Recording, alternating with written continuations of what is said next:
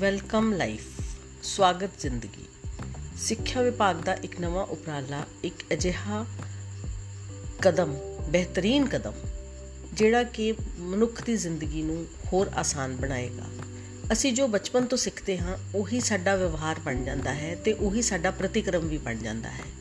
ਜਿਸ ਤਰ੍ਹਾਂ ਅਸੀਂ ਬਚਪਨ ਦੇ ਵਿੱਚ ਸਮਝ ਲੈਨੇ ਹਾਂ, ਆਪਣੇ ਆਲੇ ਦੁਆਲੇ ਨੂੰ ਦੇਖ ਕੇ ਜਾਂ ਆਪਣੇ ਵੱਡਿਆਂ ਨੂੰ ਦੇਖ ਕੇ ਕਿ ਅਸੀਂ ਜ਼ਿੰਦਗੀ ਦੇ ਵਿੱਚ ਕਿਵੇਂ ਵਿਚਰਨਾ ਹੈ, ਕੀ ਕਰਨਾ ਹੈ, ਕੋਈ ਸਮੱਸਿਆ ਆਉਂਦੀ ਹੈ ਤਾਂ ਉਹਨੂੰ ਕਿਵੇਂ ਹੱਲ ਕਰਨਾ ਹੈ, ਉਸ ਨਾਲ ਕਿਵੇਂ ਨਜਿੱਠਣਾ ਹੈ ਔਰ ਕੀ ਅਸੀਂ ਡਿਪਰੈਸ ਹੋਣਾ ਹੈ ਜਾਂ ਕੀ ਅਸੀਂ ਹਾਲਾਤ ਨਾਲ ਲੜਨਾ ਹੈ।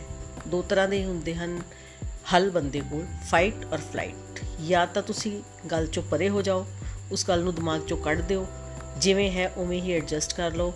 ਤੇ ਜਾਂ ਫਿਰ ਤੁਸੀਂ ਲੜੋ, ਅੜੋ ਆਪਣੀ ਜਗ੍ਹਾ ਤੇ ਔਰ ਕੋਸ਼ਿਸ਼ ਕਰੋ, ਲੱਗੇ ਰਹੋ ਲਗਾਤਾਰ ਆਪਣੇ ਆਪ ਨੂੰ ਕਾਮਯਾਬ ਬਣਾਉਣ ਦੀ। ਸੋ ਇਸ ਲਈ ਇਹ ਇੱਕ ਅਜਿਹਾ ਵਿਸ਼ਾ ਹੈ ਜੋ ਸਾਨੂੰ ਇਹ ਸਿਖਾਏਗਾ, ਸਾਡੇ ਬੱਚਿਆਂ ਨੂੰ ਇਹ ਸਿਖਾਏਗਾ ਕਿ ਵਕਤ ਔਰ ਹਾਲਾਤ ਦਾ ਮੁਕਾਬਲਾ ਕਿਸ ਤਰ੍ਹਾਂ ਕਰਨਾ ਹੈ, ਕਿਵੇਂ ਆਪਣੀ ਹਿੰਮਤ ਬਣਾਈ ਰੱਖਣੀ ਹੈ, ਕਿਵੇਂ ਆਪਣੇ ਆਪ ਨੂੰ ਸੰਭਾਲ ਕੇ ਚੱਲਣਾ ਹੈ, ਫੈਸਲੇ ਕਿਵੇਂ ਲੈਣੇ ਹਨ ਜੈਂਡਰ ਸੈਂਸਿਟਾਈਜੇਸ਼ਨ ਕੀ ਹੈ ਕਿਵੇਂ ਅਸੀਂ ਔਰਤ ਤੇ ਮਰਦ ਦੇ ਅਲੱਗ-ਅਲੱਗ ਕੰਮਾਂ ਨੂੰ ਸਮਝਣਾ ਹੈ ਤੇ ਕਿਵੇਂ ਇੱਕ ਦੂਜੇ ਦੀ ਇੱਜ਼ਤ ਵੀ ਕਰਨੀ ਹੈ? ਕਿਵੇਂ ਅਸੀਂ ਸਾਰਿਆਂ ਨੂੰ ਅਪਣਾਉਣਾ ਹੈ?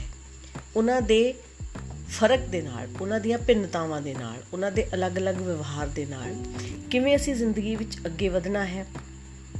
ਕਿਵੇਂ ਅਸੀਂ ਆਪਣੇ ਨਿਸ਼ਾਨੇ ਮਿੱਥਣੇ ਹਨ ਤੇ ਕਿਵੇਂ ਉਹਨਾਂ ਤੱਕ ਪਹੁੰਚਣਾ ਹੈ? ਇਹ ਸਭ ਕੁਝ ਬਹੁਤ ਜ਼ਰੂਰੀ ਹੈ।